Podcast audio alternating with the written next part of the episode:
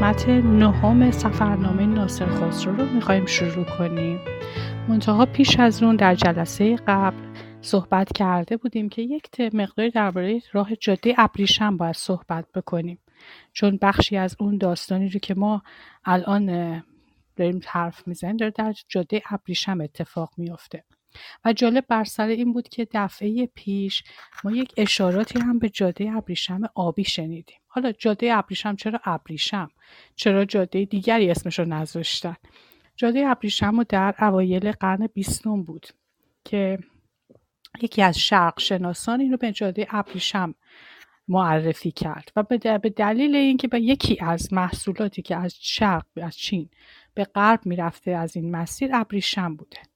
ولی ابریشم تنها ماده نبوده تنها جنسی نبوده که جابجا جا می شده بلکه در این جاده اجناس بسیاری جابجا می شده از جمله اونها کاغذ بوده. باور بکنیم یا نه کاغذ یکی حتی مهمتر از ابریشم بوده در زمانی. برای نوشتن برای نسخه برداری و به غیر از اون ادویجات ادویجاتی که از این مسیر رفت و آمد می شده اگر دوستان عنایتی داشته باشن و مقالاتی رو که در سایت پژوهشگاه علوم اجتماعی انسانی هست جستجو بکنن. ما حتی مقالاتی داریم درباره تردد و جابجایی حتی مواد مخدر که ما به مواد مخدر می‌شناسیم ولی در واقع به نام میشه گفت گیاهان دارویی در این مسیر که چطوری جابجا جا می شده و همینطوری حالا اگر ما داریم در جنس صحبت می‌کنیم ولی به غیر از اون ما حتی یک کتاب هم داریم که پروفسور ریچارد فولس نوشتن درباره ادیان در این جاده ادیان در جاده ابریشم. پس بنابراین از این طریق می‌فهمیم که فقط جنس نبوده که جابجا می شده عقاید اندیشه ها فرهنگ ها همه اینها جابجا می شده زبان ها و مسیر از هر طرفی که می گرفتن یه طرفش حتما از ایران میگذشته. برای همین در واقع مسیری رو که ناصر خسرو داره میره درست میشه میانه راه جاده ابریشم به غرب. به این میماند که اینو مطمئن باشیم که تمام بازرگانانی که می‌خواستن اجناسی را از چین به اروپا ببرن یک سر راهشون رو نمی‌گرفتن از اینجا به اونجا برن. بلکه جا به جا اینها توقف داشتن جنساشون رو به دیگری میفروختن دیگری تا یک مسیر دیگری می‌برد به دیگری میفروخت و همطور دست به دست می‌شد تا به غرب برسه. پس من این تصور این که یک بازرگانی از چین راه میافتاد تا اروپا یک سر می‌رفت. اونم در این مسیری که اگر فقط از لحاظ جغرافیایی به اونها نگاه بکنید. مسیری بسیار پرخطر.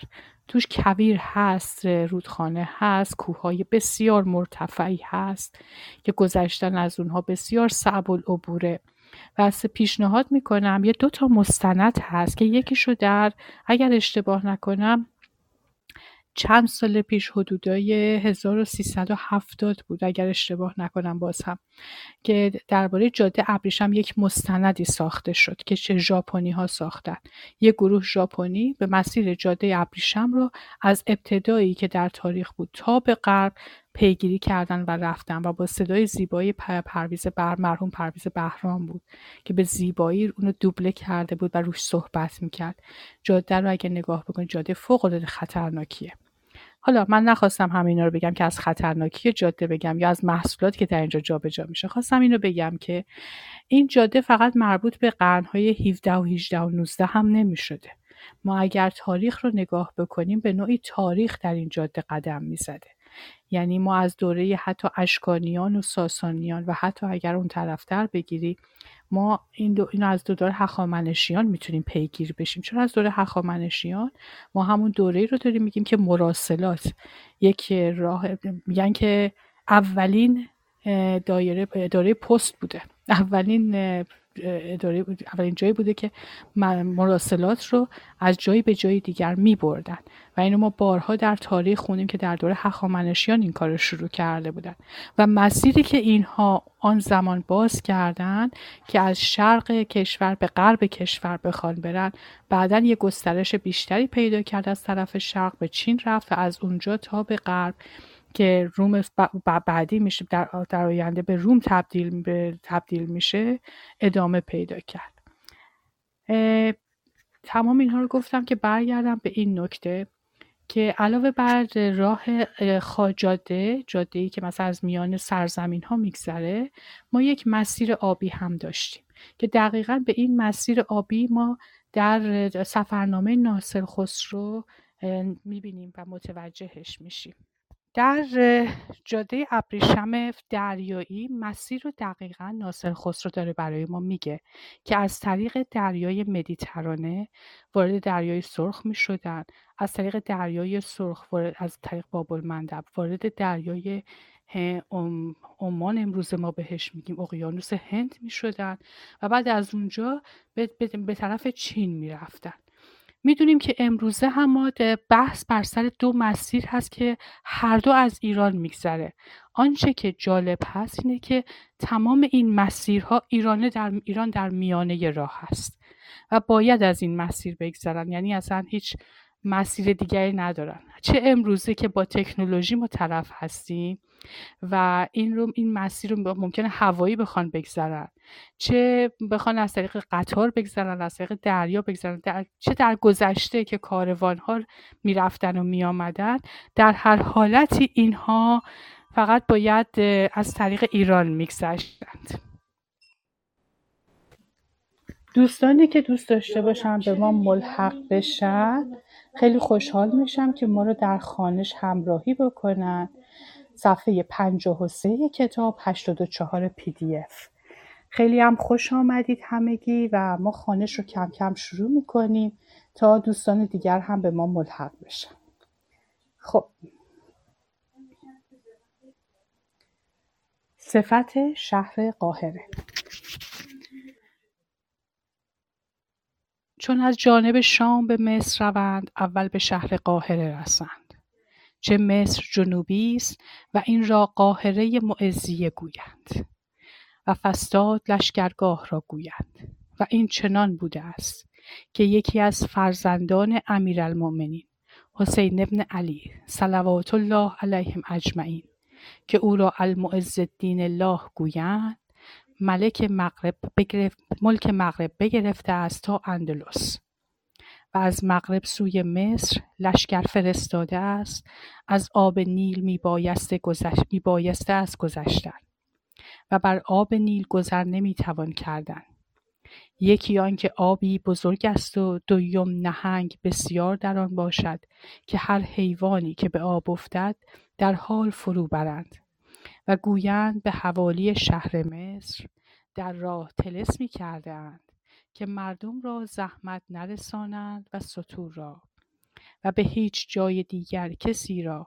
زهره نباشد در آب شدن به یک تیر پرتاب دور از شهر. و گفتند المعز دین الله لشکر خود را بفرستاد و بیامدند بدان جای که امروز شهر قاهره است. و فرمود که چون شما به آنجا رسید سگی سیاه پیش از شما در آب رود و بگذرد و شما بر اثر آن سگ بروید. بگذرید بیاندیشه. گفتند که سی هزار سوار بود که به دانجا رسیدند. همه بندگان او بودند. آن سگ سیاه همچنان پیش از لشکر در رفت و ایشان بر اثر او در رفتند و از آب بگذشتند که هیچ آفریده را خللی نرسید و هرگز نشان نداده بود که کسی سواره از رود نیل گذشته باشد. و این حال در تاریخ سنه سلسستین و سلسمعه بوده است و سلطان خود به راه دریا به کشتی بیامده است و آن کشتی ها که سلطان در او به مصر آمده است چون نزدیک قاهره رسید توهی کردند و از آب برآوردند و در خشکی رها کردند همچنان که چیزی آزاد کنند. راوی این قصه آن کشتی ها را دید. هفت عدد کشتی است هر یک به درازای 150 ارش و در عرض هفتاد ارش و هشتاد سال بود تا آنجا نهاده بودند که هیچ آلت و برگ از او باز نکرده بودند. در تاریخ سنه احدی و اربعین و اربعمعه بود که راوی این, حکا... راوی این حکایت آنجا رسید. راوی این حکایت خودشو داره میگه. و در وقتی که المعز دین الله بیامد و در مصر لشکر سپاه سالاری از آن خلیفه بغداد بود. پس معز آمد به اطاعت و معز با لشکر بدان موضع که امروز قاهره از فرود آمد و آن لشکرگاه را قاهره نام نهادند چه آن لشکر آنجا را قهر کرد و فرمان داد تا هیچ کس از لشکر وی به شهر در نرود. و به خانه کسی فرود نیاید و بر دشت مصری بر دشت مصری بنا فرمود و حاشیت خود را فرمود تا هر کس سرایی و بنایی بنیاد افکند و آن شهری شد که کم نظیر آن کم باشد. و تقدیر کردم که در این شهر قاهره بیست هزار دکان کم نباشد و همه ملک سلطان. و بسیار دکان هاست که هر یک را در ماهی ده دینار مغربی اجره است. از دو دینار کم نباشد و کاروان سرای و گرمابه و دیگر امارت چندان است که آن را حد و قیاس نیست. تمامت ملک سلطان که هیچ آفریده را اقار ملک نباشد مگر سراها و آنچه خود کرده باشد. و شنیدم که در قاهره و مصر هشت هزار سرا باشد. از آن سلطان که آن را به اجارت دهند و هر ماه کرایه ستانند و همه به مراد مردم به ایشان دهند و از ایشان ستانند نه آنکه بر کسی به نوعی تکلیف کنند.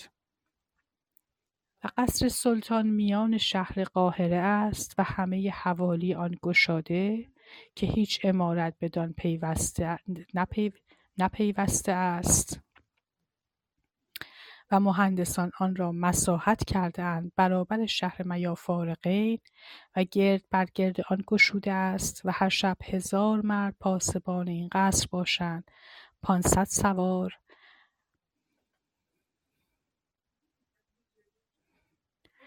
و پانصد پیاده که از نماز شام بوق و دهل و کاسه می‌زنند و گرد میگردند تا روز. و چون از شهر از بیرون شهر بنگرند قصر سلطان چون کوهی نماید از بسیاری امارات و ارتفاع آن اما از شهر هیچ نتوان دید که باروی آن عالی است و گفتند که در این قصر دوازده هزار خادم خاره است و زنان و کنیزکان خود که داند. الی آنکه گفتند سی هزار آدمی در آن قصر باشد و آن دوازده کوشک است. و این حرم را دوازده دروازه است بر روی زمین و هر یک را بدین تفصیل غیر از آنکه در زیر زمین است. باب از ذهب باب البحر باب از سریج باب از زهومه باب از سلام باب زبرجد باب العید باب الفتوح باب از زلاقه باب از سریه و در زیر زمین دری است که سلطان سواره از آنجا بیرون رود و از شهر بیرون قصری ساخته است که مخرج آن رهگذر در آن قصر است و آن رهگذر را همه سقف محکم زده اند از هرم تا به کوشک. و دیوار کوشک از سنگ تراشیده ساختهاند که گویی از یک پاره سنگ تراشیده اند و منظرها و ایوانهای عالی برآورده و از درون دهلیز دکانها بسته. و همه ارکان دولت و خادمان و سپاهیان در آن بودند, بودند رومیان. و وزیر شخصی باشد که به زهد و ورع و امانت و صدق و علم و عقل از همه مستثنا باشد. و هرگز آنجا رسم شراب خوردن نبوده بود یعنی به روزگاران حاکم. و هم در ایام وی هیچ زن از خانه بیرون نیامده بود و کسی مویز نساختی احتیاط را مبادا. که از آن مسکر کنند و هیچ کس را زهره نبود که شراب خورد و فقا هم نخوردندی که گفتندی مست کننده است و مستحیل شده. حالا دیگه واحد وارد شهر قاهره شده و خیلی جالبه بدونید که در زمانی که ناصر خسرو به شهر قاهره میره سه شهر بودن که با هم دیگه به قول معروف تنه می‌زدن به هم یه جوری در رقابت بودن با هم. نیشابور، بغداد و قاهره. این هر سه شهر از لحاظ علمی از لحاظ موقعیتی از لحاظ جمعیت و ساختار با همدیگه در رقابت بودن. و این یکی از جالبترین نکاتی هستش که ما اگر دونست یک دفعه شرقی مثل نیشابور بغداد در میانه و قاهره در غرب. در قبل از این برنامه در همون ابتدا داشتم درباره جاده ابریشم صحبت می‌کردم. حالا ما به انتهای جاده ابریشم در واقع به نوعی رسیدیم. انتهای جاده ابریشم میشه همین اسکندریه که الان البته داره در قاهره میگه اصلا مصر میشه و شهرهای درست بالا دستش. و تا حتی تا جایی هم وقتی که به سور سیدا رفت تا جزیره سیسیل رو هم برای ما تعریف کرد جزیره قبرس رو هم برای ما صحبت کرد. اینا همه خیلی جالب بودش که حتی در اون دوره هم اینها از این اهمیت برخوردار بودن و کشتیرانی هایی داشتن درباره در صنعت کشتیرانی در قاهره میگه و اهمیت اون به دلیل نزدیکی با دریای مدیترانه و اون گذرگاه های آبی که اینا از کانال که امروز کانال سوئز نام می‌بریم انجام می‌دادن. فقط درباره همین قصری که داره میگه که ده دروازه داره و هر ده دروازه رو نام می‌بره و بعد میگه که قصر دیگری ساخته در بیرون شهر و این دوتا به هم گذر دارن. و این گذر رو که بین این دوتا ساختن سقف زدن و بینشون مثل بازار درست کردن. آن را سقف زدن از حرم تا به کوشک و دیوار کوشک از سنگ تراشیده است. نکته آخری که در اینجا گفته برای من خیلی جالب بودش درباره شراب خوردن هست که داره میگه که شراب در اونجا خوردنش ممنوع بوده. حتی مویز هم نداشتن. چون فکر می‌کردن مسکره سکراوره مست می‌کنه مست کننده هستش. فوقا هم باز شرابیه که از مویز و جو و برنج گرفته میشه. بعضی جاها آبجو هم اون رو گفتن. صفت شهر قاهره پنج دروازه دارد. باب و نصیر باب الفتوح باب و قنطره باب و زویله باب الخلیج. و شهر بارو ندارد که بناها چنان مرتفع است. معذرت می‌خوام این باب النصر بود. باب درستش باب النصیره بانو تو زیرنویس هم آورده. ولی متن باب النصر شما درست میفرمایید. باب القنطره هست. باب القنطره درست باب القنطره. که بناها چنان مرتفع است که از بارو قویتر و عالیتر است و هر سرای و کوشکی حصاری است و بیشتر امارات پنج آشکوب و شش آشکوب باشد و آب خوردنی از نیل باشد. سقایان با شتر نقل کنند و آب چاه با هرچه برود نیل نزدیکتر باشد خوش باشد. و هرچه دورتر باشد شور باشد. و مصر و قاهره را گویند پنجاه هزار, هزار شتر راویه کش است که سقایان آب کشند و سقایان که آب بر پشت کشند خود جدا باشد. به سبوهای برنجین و خیکها در کوچه های تنگ که شاه راه که راه شتر نباشد. و اندر شهر در میان سراها و باغچه ها و اشجار باشد و آب از چاه دهند و در حرم سلطان سرابستان هاست که از آن نیکوتر نباشد و دولاب ها ساختند که آن بساتین را آب دهد و بر سر بام ها هم درخت نشانده باشند و تفرجگاه ها ساخته و در آن تاریخ که من در آن من آنجا بودم خانه ای که زمین وی بیست گز در دوازده گز بود به پانزده دینار مغربی به اجارت داده بودند در یک ماه و چهار آشکوب بود. این آشکوبه؟ من اشتباه که نمی‌خونم. نه نه درسته منظور طبقه است. و چهار آشکوب بود. سه از آن به کرا داده بودند و طبقه بالایین را از خداوندش می‌خواست که هر ماه پنجد پنج دینار مغربی علاوه بدهد. یعنی خیلی راحت دیگه پنت هاوسش رو گرونتر می‌داده پایینیاش رو ارزونتر و روف گاردن هم داشتن به نظر میاد تو همون دوره زمانی. و صاحب خانه به وی ندادی می‌گفت مرا باید که گاهی در آنجا باشم و مدت یک سال که ما آنجا بودیم همانا دو بار در آن خانه نشد و آن سراها چنان بود از پاکیزگی و لطافت که گویی از جواهر ساختند و از گچ و آجر و سنگ و تمامت سراهای قاهره جدا جدا نهاده است. چنان که درخت و امارت هیچ آفریده بر دیوار غیری نباشد. و هر که خواهد هرگه که بایدش خانه خود باز نتواند شکافت و امارت کرد که هیچ مذرتی به دیگری نرسد. و چون از شهر قاهره سوی مغرب بیرون شوی جوی بزرگی است که آن را خلیج گویند و آن خلیج را پدر سلطان کرده است و او را بر آن آب سیصد دیه خالصه است. سیصد دیه خالصه است و سر جوی از مصر برگرفته است و به قاهره آورده و آنجا بگردانیده و پیش قصر سلطان میگذرد و دو کوشک بر سر آن خلیج کرده اند یکی را از آن لؤلؤ خوانند و دیگری را جوهره و قاهره را چهار جام است چهار جامع است که روز آدینه نماز کنند.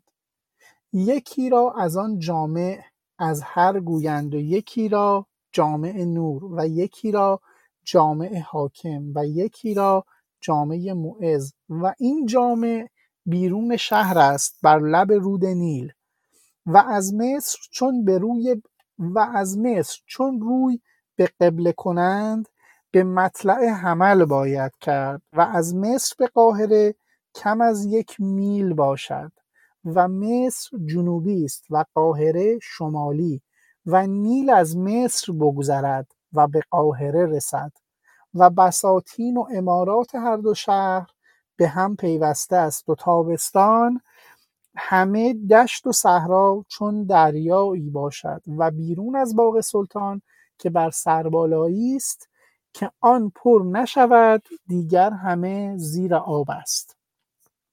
صفحه 58 کتاب هستیم که میشه 89 فایل پی دی اف. سلام محمد رضا جان. دوباره سال نو مبارک.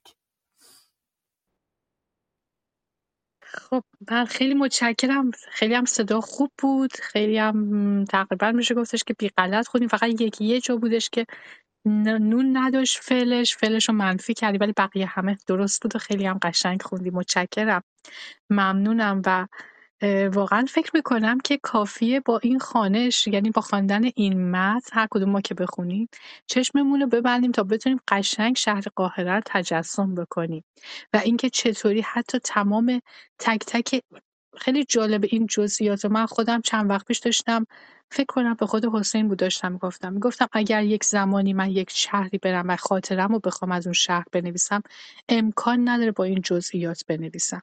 امکان نداره که برگردم مثلا بنویسم انقدر اجاره دادم خونه هاش چه ریختی بود چطوری بود. انقدر که درباره اینکه کجا رفتم بهم خوش گذشت می نویسم درباره این نکاتی که الان اینجا نوشته من نمی نویسم شاید یه مقدار به قول معروف تحت تاثیر تبلیغات امروزی هستیم که ما گردشگری رو بیشتر به خوشگذرونی می‌بینیم. جای اینکه بخوایم به سیر و سیاحت در فرهنگ و آداب و رسوم و شهرنشینی و تمام آدابش به قول معروف این نوع شهرنشینی ما بخوایم وارد بشیم. ولی ما الان با ناصر خسرو از ابتدایی که اتاق رو شروع کردیم از یک جا به بعد داریم دقیقا با اسلوب شهرسازی شهرها آشنا میشیم. در جای جای چه بیت المقدس که بودیم چه الان که قاهره هستیم چه قبل از اون شهر مثلا میافارقین که بودیم تمام اینها رو واسه ما اسلوب شهرسازی رو داره قشنگ تعریف می‌کنه. اینکه الان چطوری خانه ها در کنار هم هستن با همدیگه فاصله دارن. اگر کسی بخواد خانهش رو بکوبه بسازه چند طبقش بکنه مثل ما که الان برج برج داریم کنار خودمون می‌سازیم با همدیگه چسبوندیم نیست. هیچ خلالی در همسایه خودش در ساختمان همسایه خودش ایجاد نمی‌کنه. و بعد داره درباره آبراههایی که از اونجا داره رد میشه.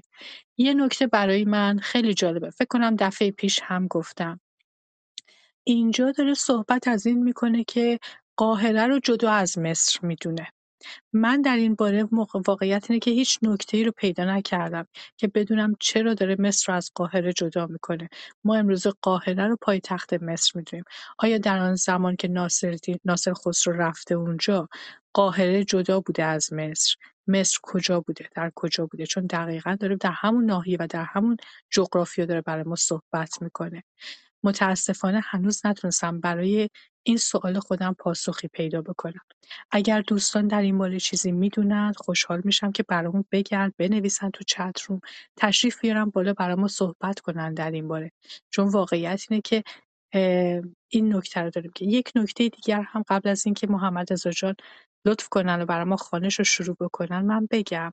دفعه پیش در, در همین کتاب ناصر خسرو یک نکته ای رو گفت درباره وجه تصمیه قاهره که به قهر کردن اینو گفته بود. گفته بود چون سپاهی قهر کردند و نتونستن مثلا مغلوب بکنن و مغلوب شدن.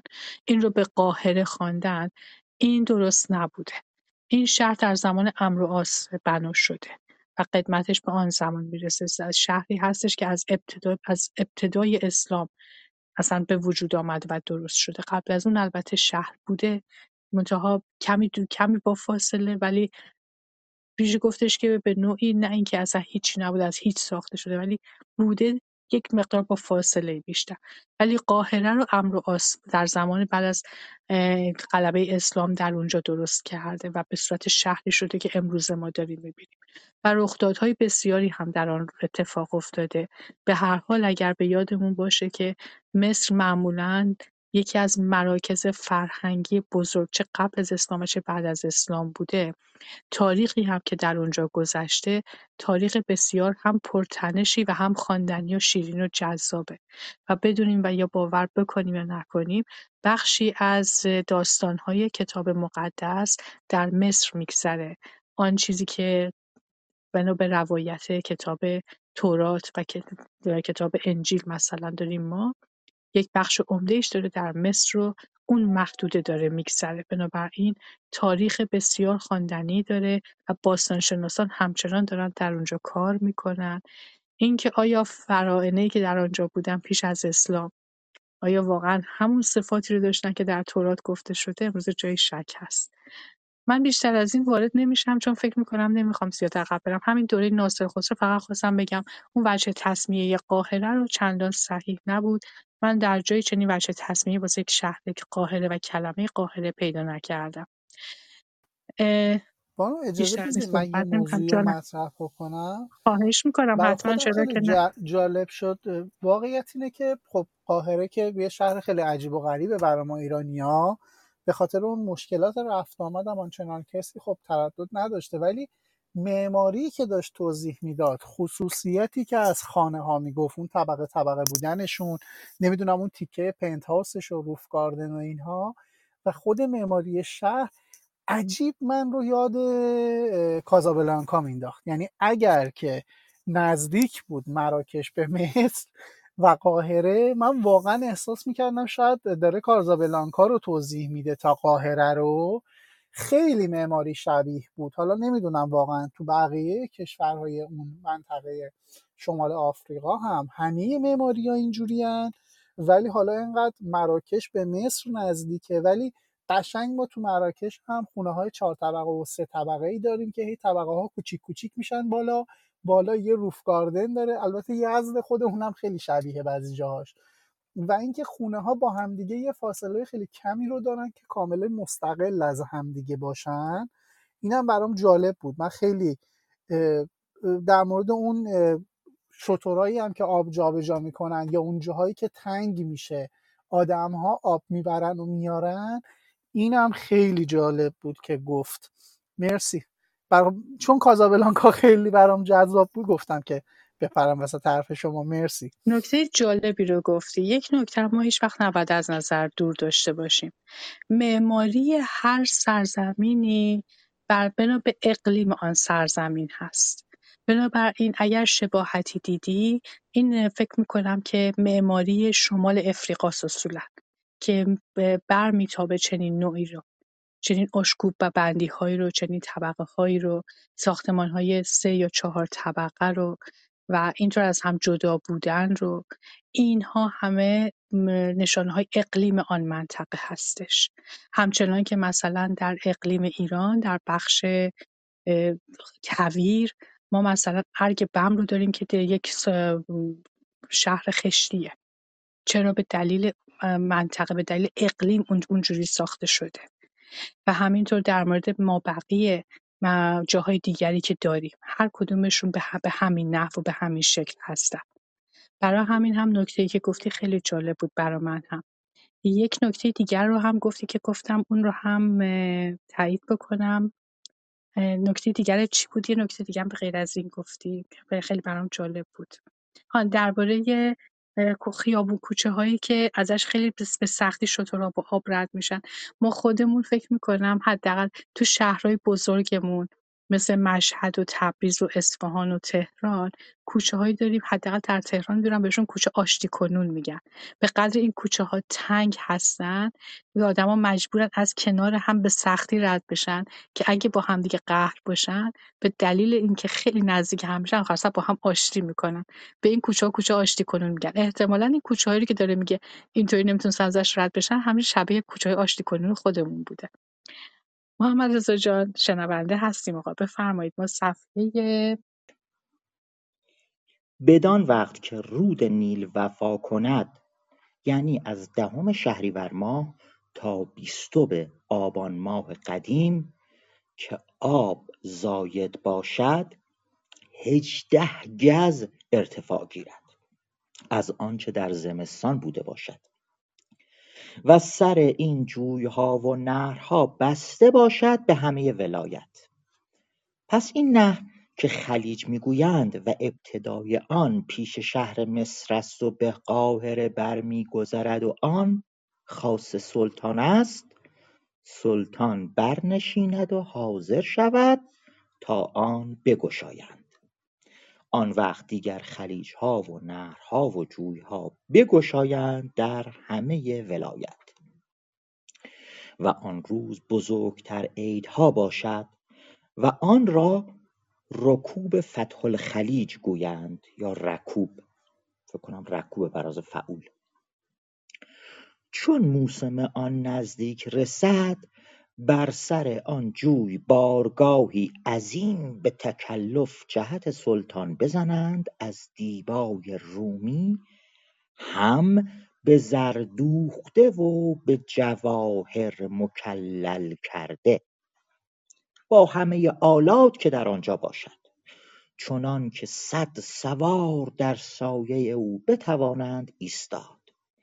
و در پیش این شراع خیمه ای بوقلمون و خرگاهی عظیم زده باشند. و پیش از رکوب ببخشید و پیش از رکوب در استبل سه روز تبل و بوغ و کوس زنند تا اسبان با آن آوازها الفت گیرند. تا چون سلطان برنشیند ده هزار مرکب به زین زرین و طوق و سرافسار مرصع استاده باشند. همه اینو نمی‌تونم کلمش کمرنگ شده. آه همه نمدزین بله بله. ممنون. استاده باشند. همه های دیبای رومی و بوغلمون چنان که قاصدن بافته نبریده و ندوخته و کتابه بر هواشی نوشته به نام سلطان مصر و بر هر اسبی زرهی یا جوشنی افکنده و خودی بر کوهه زین نهاده و هر گونه سلاح دیگر. و بسیار شتران با های آراسته و استران با های آراسته. همه به زر و جواهر مرصع کرده و به مروارید جلیله های آن دوخته آورده باشند در این روز خلیج. تا همینجا مکس کنم یا ادامه بدم. من اول بگم اینو چه رکوب بخونی چه رکوب هر دو درسته. این وقتی که او می‌گیره تحت تاثیر اون اوی دوم که با کوب هست این رو ما معمولا برای راحتی در تلفظ او تلفظ می‌کنیم. درسته که می‌خوایم بر حسب بر وزن فعولش بکنیم ولی خب ما تلفظ فارسی خودمون رو از دست نمیدیم. بنابراین حتی این رکوب بخونی به دلیل این به قول معروف اسیمیلیشن یا هم هماوایی که می‌کنن با همدیگه اشتباه نیست خوندنش. ولی هرچی هست فکر می‌کنم خیلی سلیس و خیلی روان بود. نکته ای نداشت. همش داره در درباره جشن باز کردن آب خلیج و اینها داره صحبت می‌کنه و اون تمطراق و زرق و برق جشن هایی که دارن می‌گیرن. فقط فکر می‌کنم دفعه پیش هم توضیح دادم. اینجا که داره میگه بوقلمون بوقلمون نوعی پارچه هست. پارچه بسیار زیبا و گویا مثل که فقط در یک شهر همینو میبافتن. پارچه بوده ملون که بر اثر تابش نور به رنگ‌های مختلف در آمده برای همین هم ما امروزه ای رو ماکیانی رو به بوقلمون می‌شناسیم به دلیل رنگارنگ بودنش. و هر کی هم هر وقت هم می‌خوایم کسی رو بگیم که آدمیه که خیلی مذبذب آدمی که هی رنگ عوض می‌کنه میگیم بوقلمون صفته. این کلمه از اینجا میاد. من فقط خواستم همینو یادآوری بکنم. اگه میگه که دیبای رومی بوقلمون چنان که قاصدن بافته باشن نه بریده و دوخته. یعنی ببینید چقدر این پارچه رو قشنگ بافتن که حتی جرئت نمی‌کردن که اینو ببرن و بدوزن. همون شکلی که بوده باید اینو استفاده می‌کردن. و بعدش هم کتابه می‌کردن بر حواشی اون به نام سلطان مصر. فقط خواستم همین نکته رو بگم محمد رضا جان. لطف کنی یه ذره دیگه هم بخونی خیلی متشکر میشم اختیار دارید؟ ممنون. بله. آن دوخته آوردن در این روز خلیج که اگر صفت آن کنم سخن به طول انجامد. آن روز لشکر سلطان همه برنشینند گروه گروه و فوج فوج. و هر قومی را نامی و کنیتی باشد. گروهی را کتامیان گویند. ایشان از قیروان در خدمت المعز الدین الله آمده بودند و گفتند بیست هزار سوارند و گروهی را باطلیان گویند. مردم مغرب بودند که پیش از آمدن سلطان به مصر آمده بودند. گفتند پانزده هزار سوارند. گروهی را مسامده می گفتند ایشان سیاهانند و از زمین مسمودیان باشند و گفتند بیست هزار مردند و گروهی را مشارقه می گفتند و ایشان ترکان بودند و عجمیان به سبب اگر این کلمه رو این هم تو تایپش فکر کنم یه موردی داره. آنکه اصل ایشان تازی نبوده است. آ درسته دیگه. و گروهی را مشارقه می گفتند و ایشان ترکان بودند و عجمیان به سبب آنکه اصل ایشان تازی نبوده است اگرچه ایشان بیشتر همانجا در مصر زاده اند. اما اسم ایشان از اصل مشتق بود. گفتند ایشان ده هزار مرد بودند عظیم هیکل. گروهی را الشراع گویند. یا الشراع گویند. ایشان بندگان درم خریده بودند. گفتند ایشان سی هزار مردند. گروهی را بدویان می‌گفتند. مردمان حجاز بودند. همه نیزه وران گفتند پنجاه هزار سوارند. گروهی را استادان می‌گفتند. همه خادمان بودند. سفید و سیاه که به نام خدمت خریده بودند و ایشان سی هزار سوار بودند. گروهی را سراییان می‌گفتند و پیادگان بودند. از هر ولایتی آمده بودند و ایشان را سپاه سالاری باشد جداگانه که تیمار ایشان دارد و ایشان هر قومی به سلاح ولایت خیش کار کنند. ده هزار مرد بودند. گروهی را زنوج می گفتند ایشان همه به شمشیر جنگ کنند و بس گفتند ایشان سی هزار مردند و این همه لشکر روزی و این همه لشکر روزی خار سلطان بودند. خانم که در مورد این گروه ها می‌خواید توضیح بدید؟ خیلی ممنونم. میگم من همیشه در خانش من دوستان فکر کنم همین دیگه عادت کردم به یک میگم عجب جالب بود خیلی جالب بود. خب جالبم بود. اینکه گروه ها رو اینجا داره نام می‌بره میگه که هر قومی را نامی و کنیتی ببینید تمام اینا اقوام هستن که در اونجا جمعن. جای تعجب نداره. شهرهای بزرگ معمولا در هر جای دنیا که باشه از اقوام گوناگون از جمعی اقوام گوناگون در یک جا به وجود میاد بغداد هم همین حالت بوده در یک های تبریز هم همین حالت بوده. اگر امروزه شهرهای بزرگ ایران رو برید تهران رو همین تهران خودمون که به عنوان پایتخت می‌شناسیم. خیلی جالبه که یادم چند وقت پیش اکثر دوستان می‌گفتن گفتن دنبال تهرانی اصیل باید بگردیم چون هر کدوم از نقاط مختلف ایران آمدن. این هم الان دقیقا همین حالته. ولی اینکه میشینه که جلوش رژه برنسان ببینه به قول امروزی ها و گروه گروه اینها رو داره نام می‌بره و تعداد اینها رو بر اساس آن چیزی که شنیده می‌نویسه خیلی جالبه. یک گروهی بودش گروه مسامده که دفعه پیش هم ما یا مسامده. ما اینها رو دفعه پیش هم داشتیم. اینها رو سیاهان سیاهانی هستند یک گروه هستند دفعه پیش هم تعریفشون رو داشت می‌کرد. تعریف البته چندان جالبی نبود ولی به هر حال در قسمت قبل هم ما اینها رو داشتیم. گروهی رو مشارقه میگن ترکان و عجمیان. حالا جالب بر که داره توضیح میده که اینها تا اصلشون تازی نیست. منتها چون در مصر هم دنیا آمدن ولی اسم ایشان فقط از اصل مشتق شده. میگه به هر حال از جای دیگه یعنی در مصر دنیا آمده ولی مثلا مثل نسل چندمی گروهی که از جایی آمده باشن. واسه همین بهشون مشارقه میگن گروه عبدالشهدا عبیدالشرا. عبیدالشرا اصلا به بندگان میگن. بندگان زرخرید بندگانی که اونها رو خریده باشن. گروه بدویان هستن که همون مردم بد بدویان حجاز هستن. بدویان اون قسمتی که ما امروز به اسم شبه جزیره عربستان می‌شناسیم.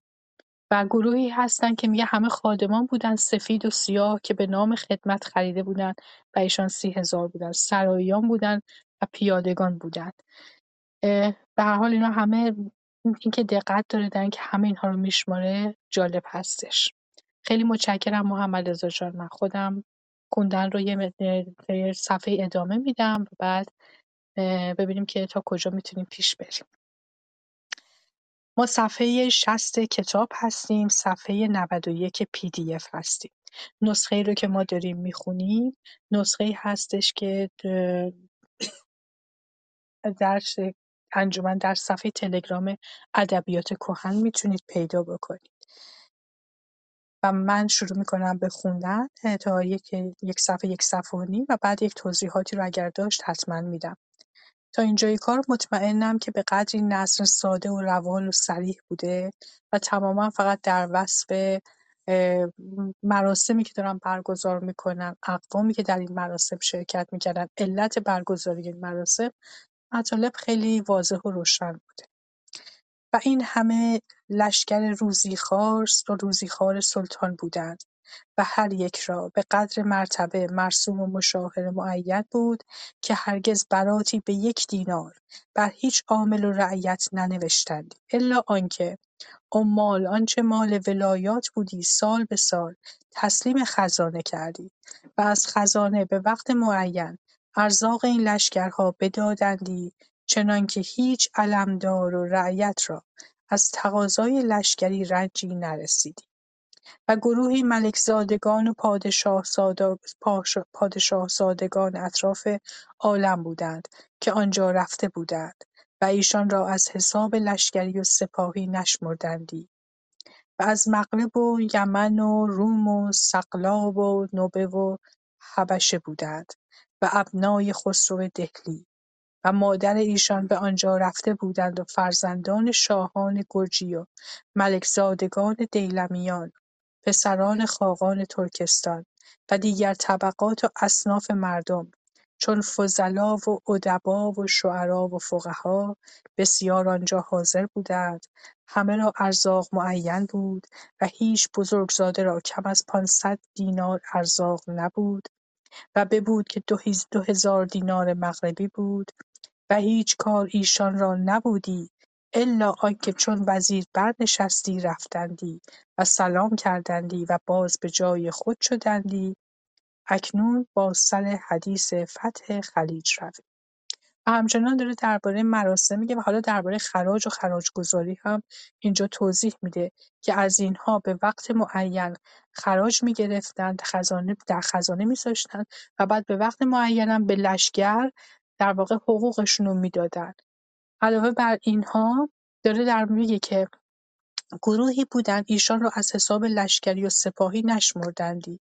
اینها از کجا بودند از مغرب همون مراکش امروزی یمن روم سقلاب نوبه و حبشه بودند.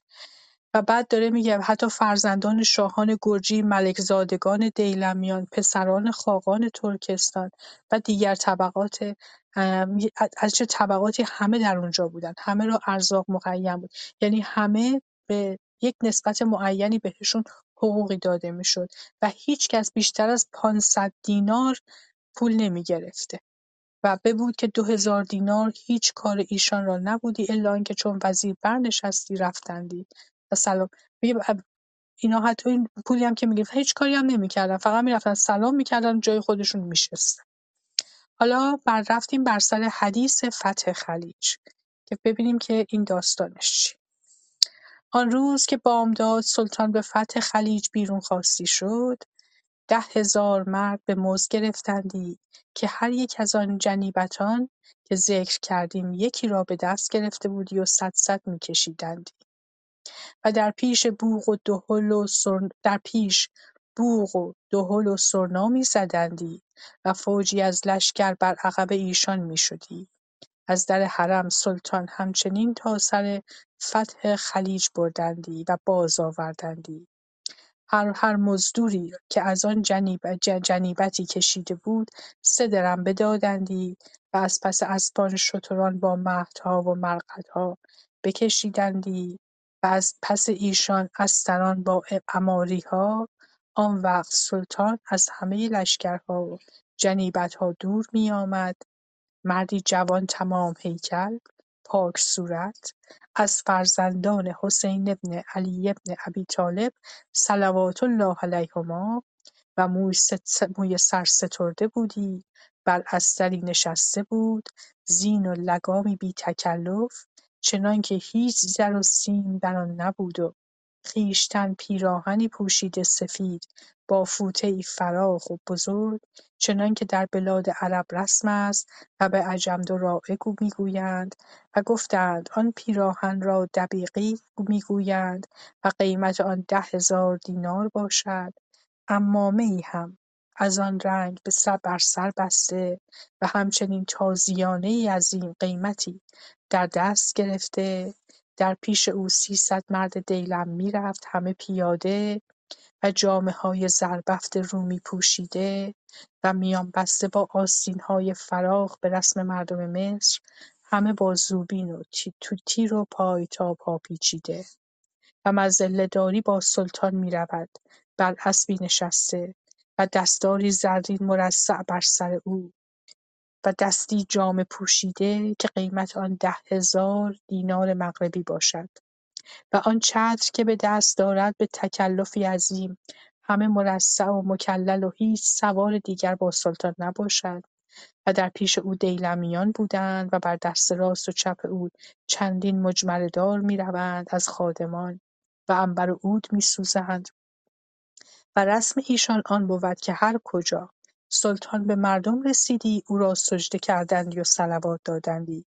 از پس او وزیر میآمدی با قاضی القضات و فوجی انبوه از اهل علم و ارکان دولت و سلطان برفتی تا آنجا که شراع زده بودند شراع زده بودند بر سر بند خلیج یعنی فم النهر و سواره در زیر آن بایستادی ساعتی بعد از آن خشت زوبینی به دست سلطان دادندی تا بر آن بندزدی تا بر آن بند زدی و مردم به تعجیل افتادندی به کلنگ و بیل و مجرفه آن بند را بردریدندی. آب خود که بالا گرفته باشد قوت کند و به یک بار فرو رود و به خلیج اندر افتد و این روز همه خلق مصر و قاهره به نظاره آن فتح خلیج آمده باشند و انواع های عجیب بیرون آورند و اول کشتی که در خلیج افکنده باشد جماعتی اخرسان که به پارسی گنگ می‌گویند در آن کشتی نشانده باشند. مگر آن را به فال داشته بوده و آن روز سلطان ایشان را صدقات فرماید.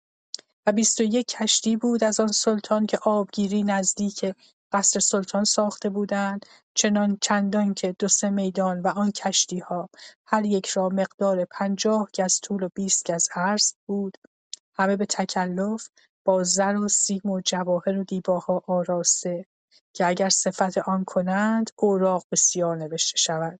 و بیشتر اوقات آن ها را در آن آبگیر چنانکه سر در استرخوانده بسته بودندی. تا همینجا متوقف میشم. اینجا فقط داره درباره مراسم میگه. مراسمی که چطور آب باز می‌کنن. این باید حتما اجازه بدید فکر می‌کنم اگر همتون یه گوگل بکنید فقط نقشه قاهره رو پیدا بکنید. در اونجا جواب خیلی از سوالاتتون رو می‌تونید درباره این مراسمی که الان داره اینجا میگه بتونید پیدا بکنید. و خیلی هم جالب و شنید خواندنی به لحاظ جغرافیایی که چه اهمیتی داره این آب باز کردن. یک جور مثل اینکه جلوی سیلاب رو گرفتنه. که میگه که جماعتی اخرسان که به پارسی گنگ و لال می‌گویند. اخ... سعدی هم میگه که من در همه قولها فسیحم در ذکر شمایل تو اخرس. این گنگ و لال بودن خواستم میگم این کلمه اخرس یاد اون بیت سعدی افتادم. تا شما دارید نقشه رو باز می‌کنید. ببخشید. خیلی ممنونم متشکرم. این دقیقا داره همین حالت به قول معروف چیه سیلابگیری رو داره میگه اگر اشتباه نکنم چون الان دقیقا در شهر قاهره هستم و باز هم به احتمال زیاد اینطور که داره مصر رو از قاهره جدا می‌کنه به احتمال زیاد قسمت شمالی اون رو داره میگه مصر. اون قسمتی که نزدیک دریای مدیترانه هست. چون قاهره اون قاهره که امروز شهر جدید ما می‌دونیم و این قاهره, قاهره معز میگه. همون شهری که فاصله داره با دریای مدیترانه. برای همین مصر و قاهره میگه و مصر رو از قاهره جدا می‌کنه. و مراسمی که الان ما داریم در دربارش می‌خونیم مراسم سیلابگیری و باز کردن این آبه که دوباره این آب رو جریان میدن. خیلی نکته جالبی بوده. شما فکر کنید که در حدود 800 سال پیش اگر به حساب بکنیم یه همچین اتفاقی 800 900 سال پیش یه همچین کاری رو می‌کردن. واقعا جالب توجهه. ما فکر می‌کنیم همه علوم در امروزه جمع شده. ولی این مراسم برگزار کردنم به این مناسبت باز هم خیلی جالبه برای خود من. میگم همه دوستان فکر کنم که وقتی در خانش های من شرکت می‌کنن می‌دونن که من مدام پی کلمه جالبه. ولی خب صفت دیگری پیدا نمی‌کنم. اگه شما پیدا کردیم به من بگین من اون کلمه رو به کار ببرم. خیلی هم متشکرم بابت این کلمه اخرس که گفتید. ممنونم. ما صفحه 92 پی دی اف هستیم. صفحه 61 کتاب. در آنجا بودیم که و بر دست او در پیش او دستاری زرین و مرصع و بر دست او این رو هم خوندیم صلوات دادند از پس او وزیر آمدی با قاضی القضات و فوجی انبوه از اهل علم و ارکان دولت و سلطان برفتی تا آنجا که شرا زده بودند بر سر بند خلیج یعنی فم النهر و سواره در زیر آن به ایستادی ساعتی بعد از آن خشت زوبینی دادند که اون رو پرت می‌کنه و مردم شروع می‌کنن آب رو در واقع با قوت تمام بالا آورده یک بار فرو رود و به خلیج اندر افتد. و این روز همه خلق مصر کارهای عجیب غریب می‌کنن. احتمالا همین بازارهای مکاره بوده و یا از همین دست شعبده بازی هایی که معمولا در جشنهای عمومی و مردم بازی می‌کردن. همین جماعت اخرسان که گفتی که به پارسی که گنگ و لال گوگن در آن کشتی نشانده باشند مگر آن را به فال داشته بودند. و بعد میگه اگر هرچی هم ما بخوایم در این باره تعریف بکنیم به خصوص در صفت اینها اوراق بسیاری رو باید دربارش بنویسیم. خیلی جالب بودش نکاتی که گفته بود هر کدومش. تک تکش. و باغی بود سلطان را به دو فرسنگی شهر که آن را عین شمس گویند و چشمه آب نیکو در آنجا و باغ را خود به چشم باز می‌خوانند و می‌گویند که آن باغ فرعون بوده است. و به نزدیک آن عمارت ای دیدم چهار پاره سنگ بزرگ هر یک چون منارهای و سیگ از قایم ایستاده و از سرهای آن قطران آب چکان قطرات آب چکان و هیچکس نمی‌دانست که آن چیست. در این باغ درخت بلسان بود. می‌گفتند پدران این سلطان از مغرب آن تخم بیاوردند و آنجا بکشتند و در همه آفاق جایی دیگر نیست و به مغرب نیز نشان نمی‌دهند و آن را هر چند تخم است. اما هر کجا میکارند نمی‌روید و اگر می‌روید روغن حاصل نمی‌شود و درخت و درخت آن چون درخت مورد است که چون بالغ می‌شود های آن را به تیغی خسته می‌کنند و ای بر هر موضعی میبندند تا این دهونت همچنان که سمغ از آنجا بیرون میآید. و چون, چون دهن تمام بیرون آید درخت خشک می شود و چوب آن را باغبانان به شهر آورند و بفروشند و وی را پوستی ستبر باشد که چون از آنجا باز می کنند و می خورند طعم لوز, لوز دارد. و از بیخ آن درخت سال دیگر شاخها برمیآید و همان عمل با آن, با آن می کنند. باز هم اینجا داستان بر سر هم تعریف تمام این شهر قاهره و های اون هستش. برای خود من خیلی جالب بودش. یه لحظه اگر اجازه بدیم ببخشید.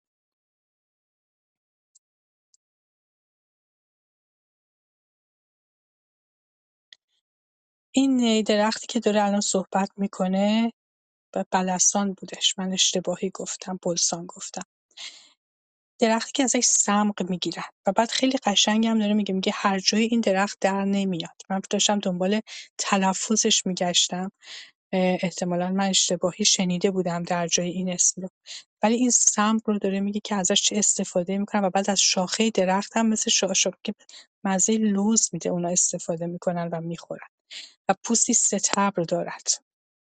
و بعد اون قسمتی از شاخه رو که می‌برن باز دوباره سال دیگه در میاد و همین کار رو دوباره باهاش تکرار می‌کنه. خب من فکر کنم اینجا متوقف بشم. محمد رضا جان متشکر میشم اگر شما ادامه بدین بخوندن اگر نکته ای هم هست که من جا انداختم شما می‌دونید. خیلی متشکر میشم بگید. ممنونم. شهر قاهره را ده محلت است. و ایشان محلت ها را حاره می‌گویند. با جیمی.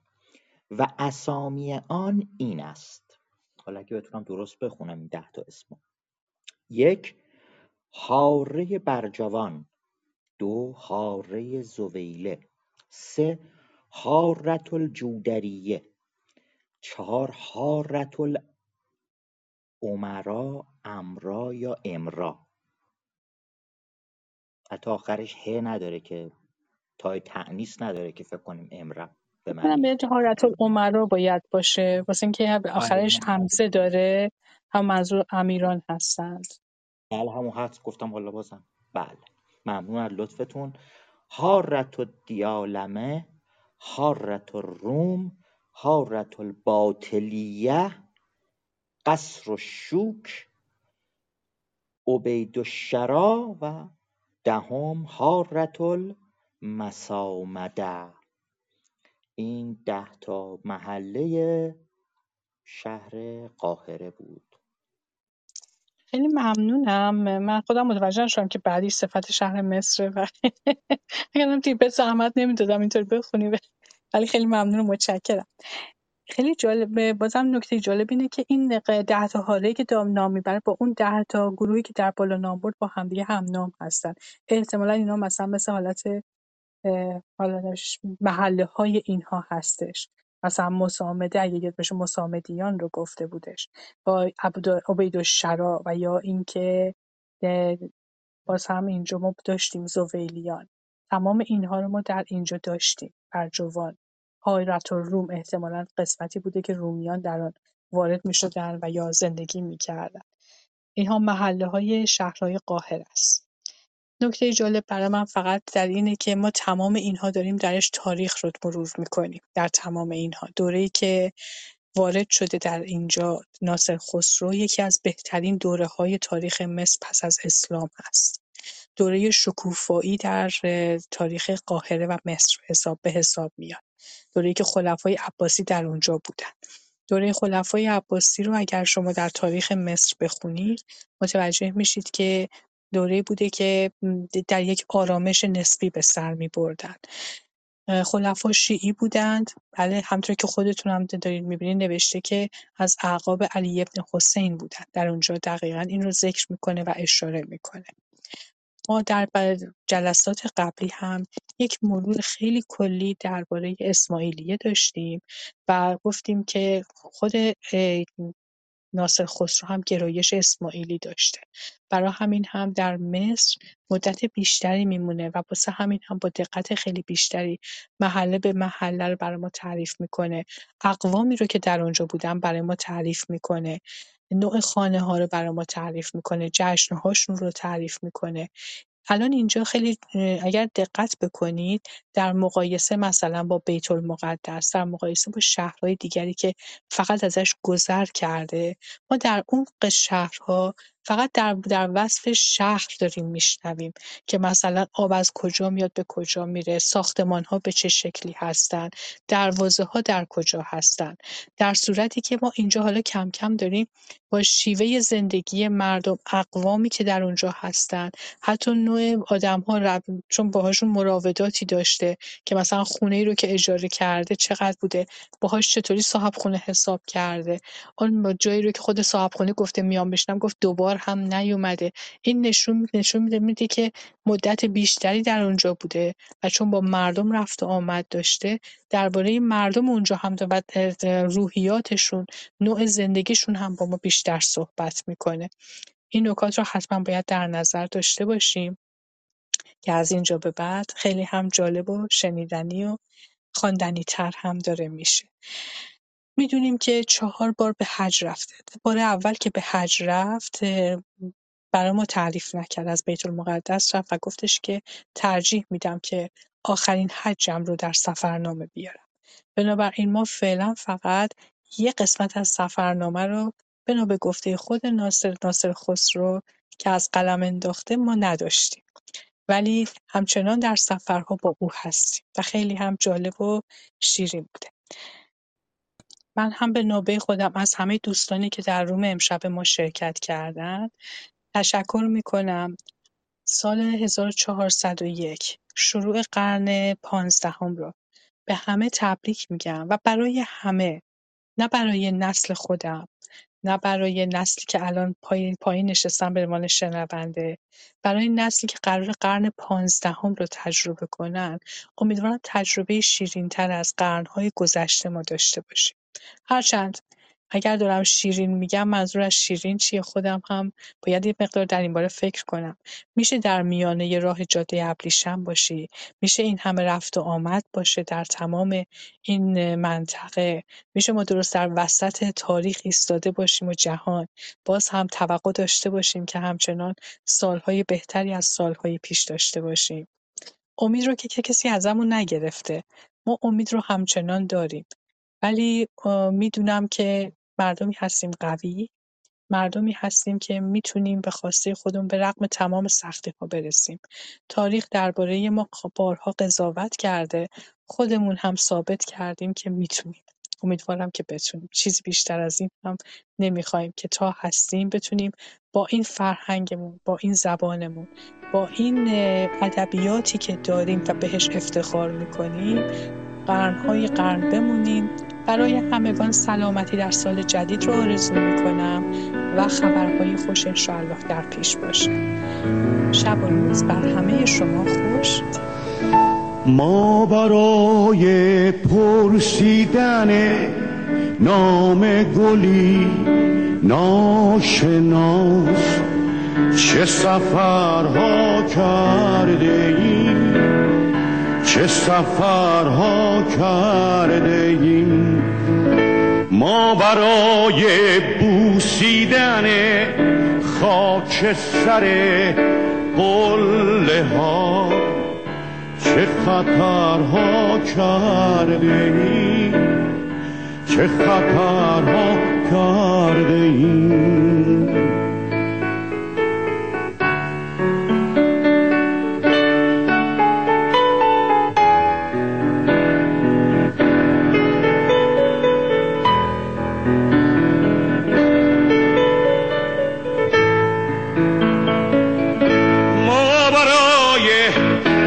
که ایران خانه خوبان شود.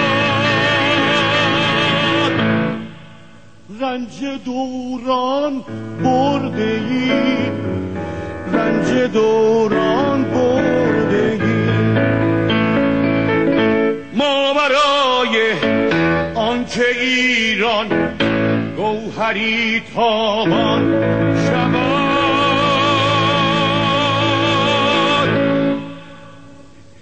خون دلها خوردگیم خون دلها خوردگیم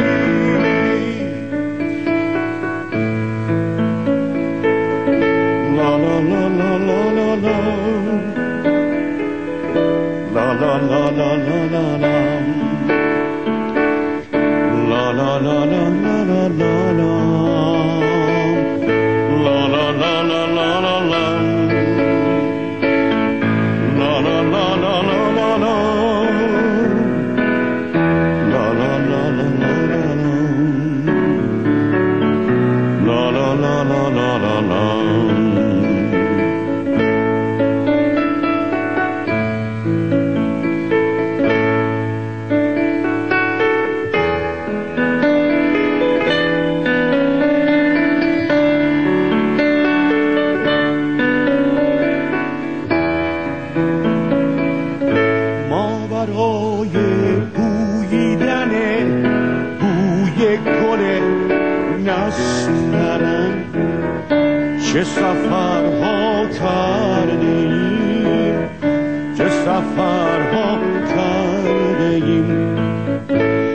برای نوشیدن شورابه های کبی.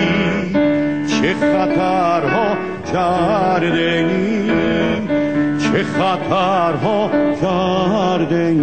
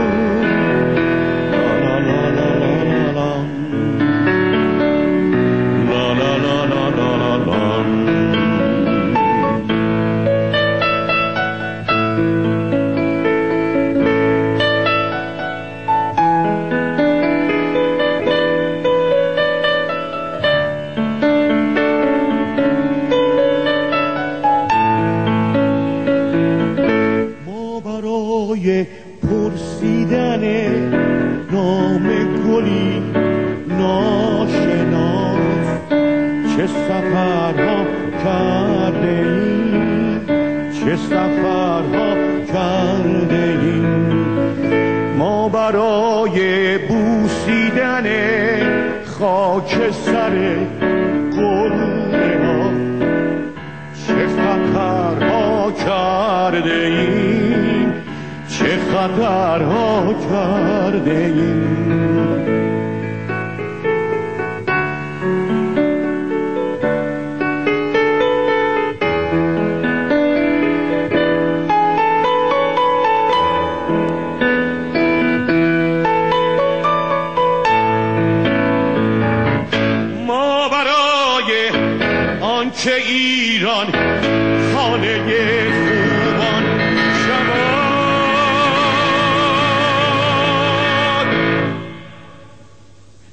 رنج دوران برده ای رنج دوران برده ای ما برای آنکه ایران گوهری تابان شود.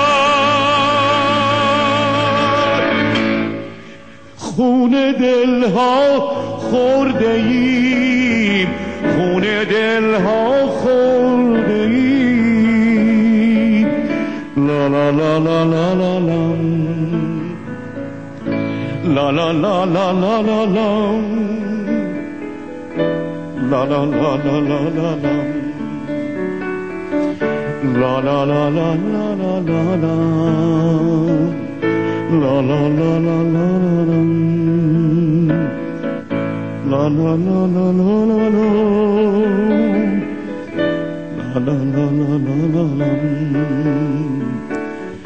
no, no, no, no, no, no.